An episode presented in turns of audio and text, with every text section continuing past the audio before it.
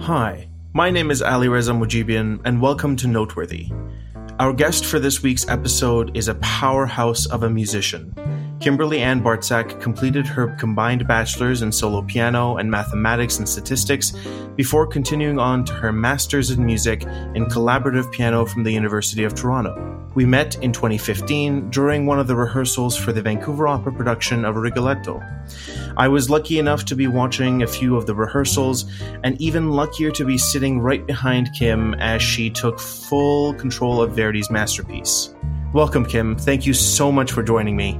Well, thank you so much for having me, Ali. What was your introduction to classical music, and what influences did you have around you when you were growing up? I started playing piano at the age of three and a half. I'm the youngest of four kids. We all started playing piano at a very, very young age. It was quite important, actually, for my mom, for us to have music lessons growing up.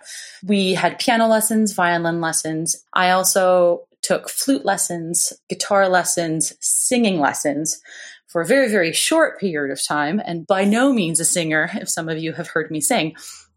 But growing up in Montreal as well, I had I kind of followed that similar path of doing the Kiwanis festivals, but the Quebec version, which is called Vincent d'Indy, and doing also uh, the Canadian music competitions. So classical music, I would say, more importantly, uh, solo piano classical music was very, very uh, integral in my life growing up.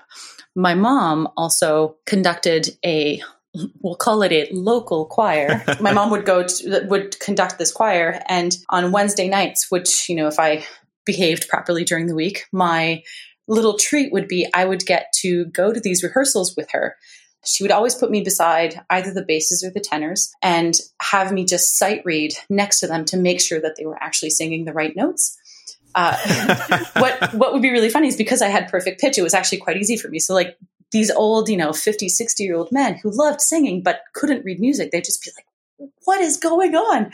So it just ended up being this, you know, Wednesday night from seven to 10 treat that I would get to do. And then obviously in my head, I'm like, I get to stay up till 10 30 at night. How old were you? Uh, I'd say maybe nine, ten years old. Oh, that's every kid's dream. Oh, of course. You know, getting and you get to stick it to older people. yeah. Music was always very, very important. And I think because I had such a strong choral background, that's how I wanted to be a conductor one day. I wouldn't I wouldn't look at the singers, I wouldn't look at the musicians. I would always look at the conductor, how they were able to to control a room, control a sound, and I told myself, you know, one day that's that's going to be me. I have to ask, um, how did mathematics and statistics get in get into the fray of this uh, budding musical career? Yeah, I feel like I kind of led a little bit of a double life. You know, I, I did all the competitions. I went to a public high school. Uh, but I went to a private music school on the weekends. So, like Friday nights, Saturdays, all day, I would go to this music school. And nobody in high school knew I played piano. Back then, to me, it was, I felt as if it wasn't an acceptable thing. So when I finished high school, and in Quebec, you have to do college before going to university. And my piano teacher had said, you know, Kim, if you want to, you can just go straight to university. You can go to McGill to do solo piano. And I was 17 and I said, you know what, that it's, it's not for me. I don't know what I want to do, but I I, I felt as if I was being pressured into doing piano, into into going into music because I was good, um, not because I actually wanted to. And I felt like I always kind of would go back to the whole mathematical side because I really liked math in high school. My brother had told me, he's like, you know what? I think you would be a really good actuarian. And at the time, I was just like, what is an actuarian? And, and you know, really basic. It's someone calculating the probabilities of things happening in the future. You know, it's a six figure salary coming out of university. I was like, you know what? Like, I can do this. I can suck it up for four years of doing mathematics at university. And I really enjoyed it. I thought it was kind of like the easy way out in a little bit. And as I was doing those classes, I very, very quickly realized that being an actuarian was not for me. I do not have the personality. It's you know more based for how you can save money for companies instead of like being there for humans and i i need the human interaction in life i realized very quickly that it just wasn't for me and at that time i kind of said oh you know what like what if i took some music classes I went to the the music department and I had asked them, you know, if I could take classes. And it was funny because both my brothers had gone to Concordia University in music before me. My eldest brother was in jazz, and then my other brother was in electroacoustics. And you know, when they found out who I was, they said, "Oh yeah, yeah, you can take some electives." And I think it was probably by like my second piano lesson with my teacher at the time. His name is Gregory Chavardian. I realized, you know what this this is the path that I need to do. It's it's interesting because I I love mathematics to this day, and even with this pandemic, I there was a part of me that's that thought, oh, maybe I can audit some math classes in university and you know kind of brush up on my calculus and my integral cal. So I always feel that there's this very strong mathematical side of me that still is quite pressing. But what I find super fascinating is with the pandemic, I've been able to use a lot of those applications into sound engineering. You know, even just something simple as analyzing a sound wave. You know, I use this program Audacity that's free online. I'm using it right now. Oh, are you? like, what I find so fascinating is if you listen to different voices, even different voice types, you will get a very different sound wave from one person to the next. Even plosive and fricative consonants, you can see it automatically on a sound wave. Like it's not obviously the calculus or the linear algebra aspect of mathematics, but it's still you still have to know, you know, sine waves, how to how to analyze them in a way. So it's it's been kind of interesting because I never would have really taken the time before to put the two together. And, you know, and now here we are. so you graduated from uh, Concordia and then you moved on to the University of Toronto for your master's. Was there a pivotal moment in your master's that again uh, propelled you forward to the young artist phase of your life? So, when I had finished my undergrad, I realized that what I wanted to do is I wanted to be a conductor. I had talked to some people, and a lot of people had said, you know, as a solo pianist, Kim, you don't really learn the repertoire as if you were in an orchestra. So, I, you know, I kind of asked myself, well, how can I learn the repertoire? And someone had told me, well, a common path that people do is they become an opera rep. So they play in opera houses, they learn the repertoire, and then you kind of do the path of like becoming an assistant conductor to then become a conductor. So I said, perfect, sign me up. Where do I go? So at the time, Stephen Philcox had just started teaching at University of Toronto and him and I got along really well. So I said, you know what? I'm going to apply at U of T in collaborative piano. I hadn't played an opera yet at that time. And I probably saw one opera. And yet here I am applying to do a master's thinking, oh yeah, I'm going to be fine. And I can, I can play piano. I can go learn repertoire and follow a conductor. I quickly realized that I was extremely green. I didn't know any opera repertoire. Like I knew the voice, but to a, you know, very, very elementary knowledge. And I just kind of threw myself in. And then between my first and my second year of master's, I went to COSI, the U of T's um, Center for Opera Studies in Italy program, and I met Les Dala. And he was the one who had told me about the Young Artist program in Vancouver, and he said I should apply. I did want to go into a young young artist program, but I didn't know to what extent how inexperienced I was to get accepted into a young artist program. And to this day, I am forever grateful to Les it's because of him that I am where I am. He was the one who believed in me from the beginning. I feel like I blossomed so much from that program. And and having somebody like Les that's on your team is is so invaluable. Um, and that's you know I haven't worked with him since I want to say 2016 when I went to Vancouver to do Nozze. But every time I'm in the city or we're in the same city, we make a point to have a coffee together. Or every six months, I'll, you know, we'll catch up. And and it's so integral, right? He he was never a teacher, but in a way, he was a very strong mentor of mine. Les Dala, you better be listening. Yes, right.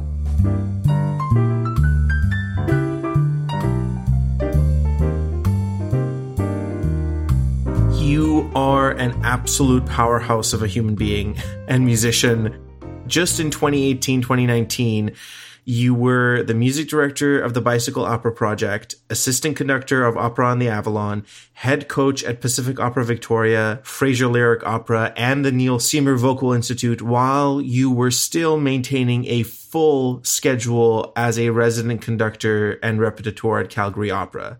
And I mentioned the above in order to get to my main point of congratulating you uh, for your most recent appointment as principal coach and accompanist at uh, Pacific Opera Victoria.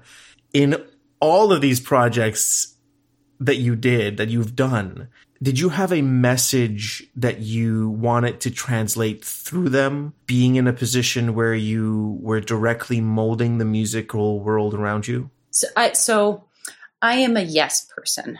If someone asks me to do something, I will do everything in my power to help out and to make that happen. Yes, it was an extremely busy year, but it was such a fruitful year as well. To me, if it's something that you're extremely passionate about, it's so important to do what you love. You know, I, I, I recognize that I'm extremely fortunate that I have been given all these opportunities, but I'd like to also think that I worked very hard for them. What's important to me is knowing my limits and yet making sure that I stay true to myself while respecting everything around me. You know because it, it's it can happen so easily that you you end up saying yes and then you feel overwhelmed. Also recognizing your own limits but seeing true value in what's uh, what's important when you were in Calgary Opera, I mean, I was uh, I follow all my friends and everyone who do things online um, regularly, and you did the at the piano series uh, for Calgary Opera, yeah. and one of my favorite episodes is your introduction to the character of Tatiana in Eugene Onegin. You obviously have a talent for making music education relatable and really enjoyable. What do you think needs to happen in that realm so that more kids, young adults, and even adults can be introduced to classical music and opera in a positive way? It's funny, every time someone talks to me about this, I always refer to them to a TED talk that was done by Benjamin Zander, which is called The Transformative Power of Classical Music. He starts with, and I'm sure a lot of people know about this, it's, it's the story of two shoe salesmen in Africa. And they apparently they both go to Africa, and one of them, you know, reports back and he says, No one here wears any shoes. There is no market for us. Whereas the other salesman says, No one here wears any shoes yet. There is a huge market, send inventory fast. When I listened to that TED Talk the first time, it t- kind of made me realize that the way we approach it will be how people will respond to it. So if I am extremely passionate about something, I feel that there is no doubt in my mind that I can share that passion with someone else. So I absolutely love doing those little at the piano moments. And what I felt was important, it was just kind of giving a glimpse. So I always wanted it to be like under two and a half minutes, a little introduction to kind of give you a very quick idea of what to listen for so that when you're at the opera, you already have something that you can connect to. You know, this is the theme and we're we're hearing this theme over and over again, but it's under different emotions that Tatiana's feeling you kind of end up getting a different color, different emotion, different sound. If I remember correctly, I think I had also done one for Tosca, and oh, I had kind of I was going to mention down. that one. I was going to mention that because it is so good. The way you go through every motif for each, just so yes, please, yeah, please explain. And yeah, and I, I explained all the motifs, and then I think I, I, if I remember correctly, I zoned in on Scarpias. Like it's the first thing you hear in the opera. You hear it at the end of the Te Deum, which is like so powerful, but you also hear it throughout the opera. And the way he orchestrated it is so interesting because sometimes it makes it he's blatantly obvious, other times he's not. And he'll he'll put it under certain words. Is this Scarpia foreshadowing his own death? Is it in response to a certain emotion? So it's as an audience member, if you don't know what to expect. Obviously, you can't share that emotion that you have with someone other than saying, oh, well, that sounded really pretty and the singing didn't hurt my ears. But if there's something that you can connect to and be like, oh, wow, I could hear the oboe line. Oh, I could hear those two chords, you know, like, and then the other thing too is like, if you break down those three chords, it's, you know, there's a tritone. Like, where is it coming from? Like, it's just, so ominous, so different than what you would expect. So it's kind of just building that knowledge step by step along the way. And really going into the DNA of the piece instead of just the superficial. Exactly. Yeah. You know, one thing that I really enjoyed when I was in Vancouver Opera, when I was a young artist, is they would throw us into schools. Well, they wouldn't throw us, they would, it would all be planned, obviously. but the dress rehearsal would always be geared towards high school students that would go to the dress rehearsals. Like, I think it's like $15 tickets or something like that at the time. And we would go to the school and we would introduce them to some of the arias that they would hear and the plot of the story. And as someone who didn't grow up in the opera world, hearing music that's in a completely different language than something that I would speak on a regular basis, it's so easy to disconnect from it unless you know what they're talking about, unless you know what is being shared with you. There needs to be an interactive moment, something that you can connect to together on a similar path. By doing that, you end up kind of creating this bond or relationship that you're going on this journey together. I feel I know we're in a different time and a different age, but um, I feel like that kind of approach um, needs to come back more. Uh, I mean, and I and I'll pose this question to yourself as someone who has done these videos.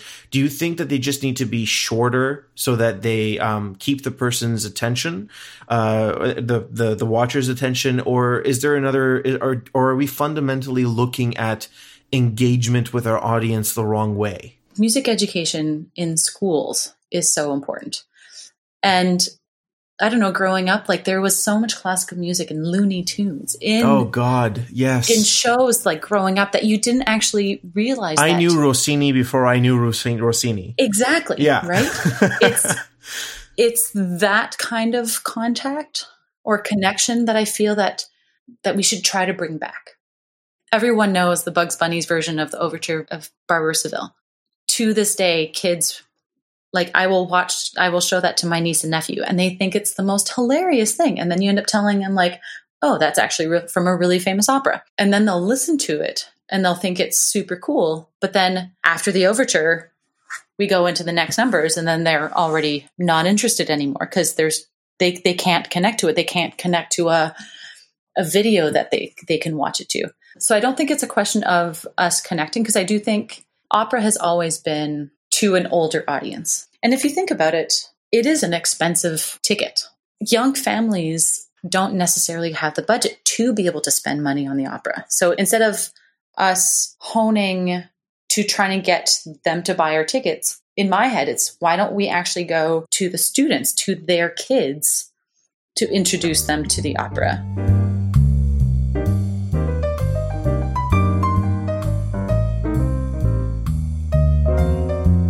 Over the last two seasons of the podcast, I have had the opportunity to speak with many incredible musicians and artists, eight of whom, yourself being the ninth, have been women. How has it been um, for yourself making a name and career as a conductor and repetiteur, um, being a woman in the 21st century? To be perfectly candid, being a rep has never been an issue there there are many women repetiteurs, you know, across Canada, the United States, and Europe.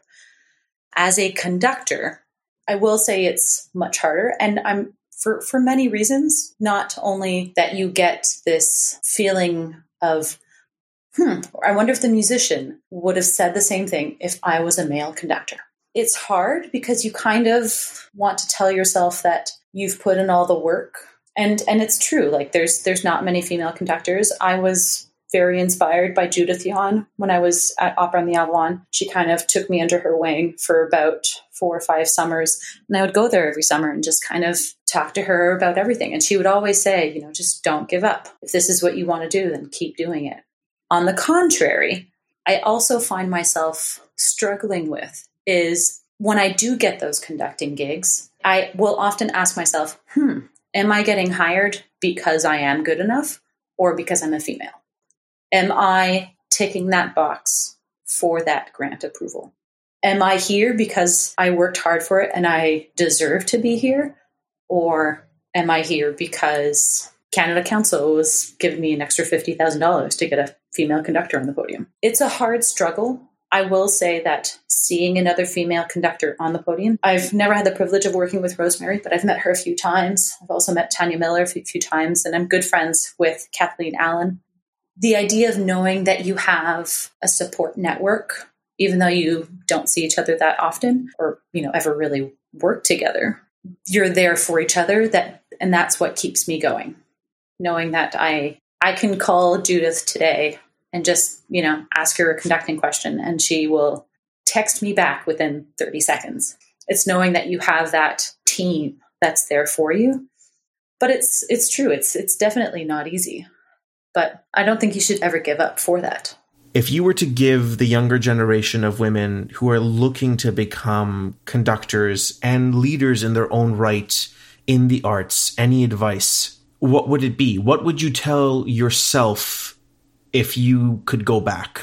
If I were to tell myself, I would say go find your team, Kim. Go find people that support you and that will have your back no matter what. Be strong, don't give up, and find find your support network that when there will be hardship, because there will be. I, I think that there's got to be some downs for there to be ups, but that when you're down, that there is somebody there that will help you come back up. The other thing that I find really important is finding out what is important to you and what is not. I sat in a masterclass that Wendy Nielsen was giving a few years ago, and somebody had asked her, what are the steps to success? And Wendy's response was amazing. She said, It depends on what success means to you. I've been away from my family for nine years. My, my whole family lives in Montreal. I now live on the West Coast. Success to me meant that I had to make a sacrifice to be away from my family. I wanted to find a place where I can connect with other people that love music. And if it means that I don't see my family. But that to me was what I needed to do to be successful in my own way. Like it was the sacrifices that I had to make. And I have absolutely no regrets. So, what's next for Kim during the Christmas season? I know right before we started our conversation, you were telling me about how you were performing in front of 45 people today, and that's really exciting. Um, I know. what will you be working on uh, as you get closer to the Christmas season? Uh, so, like you had mentioned, I uh, I just started working at Pacific Opera Victoria. I've just closed a recital series with Megan Latham. We did three performances in front of a live audience this week, with today being our last performance. Last week, I did five performances with Dan Okulitch and Lara Secord-Haid, and we performed five nights in a row, also with us, a small audience of 45 members. The audience loved it. And, you know, there would always be one person, if not more, that would come up to say and say, Oh man, it feels so nice to, to be in a, a space with live music again. What's coming up is actually quite exciting. We're starting rehearsals with, I want to say, nine singers that is unheard um, of. I right unheard of in the last nine months. Uh, we we start rehearsals for this opera called Garden of Alice by Elizabeth Raum. Instead of it being performed for a live audience, they're making a movie out of it.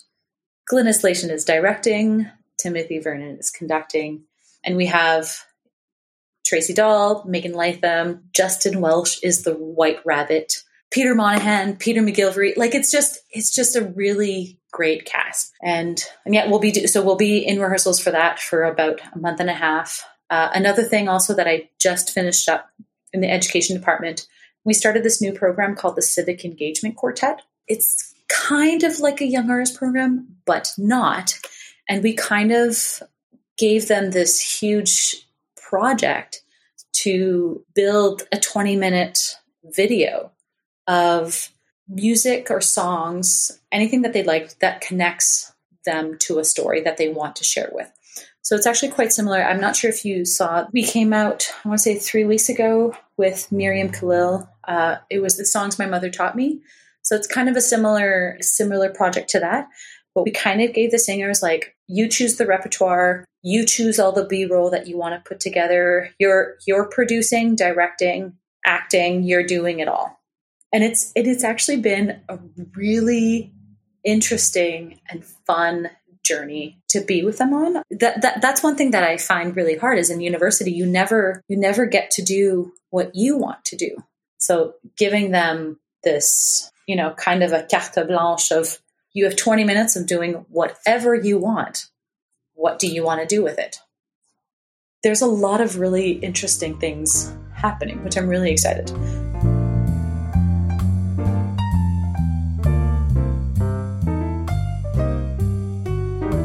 what is your vision of what our community of musicians and artists can look like in a world after COVID? What do you see as challenges and and what do you think um, we can all strive for? I'm not sure yet because I think that it's you know there is an ever changing story that's happening right now. I do think that going online is not a healthy option just like we need physical touch, we also need music for the soul. It it feeds our soul and whatever music it is, if it's a, a Maroon 5 concert or, you know, going to listen to some classical guitar playing in a small venue of 30 people, there's always a connection that's being made. I do think that live music will be coming back. We like things a certain way. Yes, we do adapt, but it doesn't mean that we will never go back to the way it was. It will be, it will definitely be different, but I do think that live music will come back. If it's, you know, back to little salon versions, like, you know, what Schubert did in his, in his living room with art song, then so be it. And it be more intimate. And then, you know, maybe that's the case. And then, but we just have more concerts. So it's still open to the broader audience and not kind of just like restricted to a small elite crowd. Cause I don't, I don't believe in that at all but maybe it's just not the 10,000 people that are in an auditorium. I, I, I do want to stay as hopeful as possible and as optimistic as possible. It is very hard what we're going through, but I will say that one thing that I'm extremely grateful is it has brought loved ones closer together. My my husband lives in the States and we're very used to only seeing each other every three weeks or so. The pandemic gave us a chance to live together for six months. You know, to be able to experience that and be closer today because of that. Like, that's something that I will say that would not have happened if the pandemic hadn't happened, right? Is he also a musician? He is, yeah. He's the music director for okay. symphony. Oh, very cool. Okay yeah, so we're we're we're both conductors. It's funny because people often ask us if we're, you know, if we ever we feel like we're competing, but you know, I'm I'm very much in the opera world and he's very much in the symphonic world. We often, you know, kind of throw ideas past each other like, "Oh, like what do you think about this line?" or like we get music geeky, but we try not to be music geeky because there's there's so much in life. Kim, thank you so much for speaking with me today. Uh, this oh evening, gosh, I should thank say. Thank you for asking me. of course, of course, of course. Um, I would love to have you back on um, in a in a couple months and see where things are at and what's happening. Um, if you'd like to come back, yeah, of course. Oh my gosh, um, and, I would love to. And as I promised, I will make sure to come by to Victoria and say hello. Yes, please do. For sure. Thank you so so much. Thank you, Ali. Thank you to Duncan Watts Grant for editing and producing the show with me. If you are one of our new listeners, remember to subscribe, like, and leave us a comment on Apple Podcast. As always, make sure to support your local arts and cultural institutions in any way you can. Thank you for listening.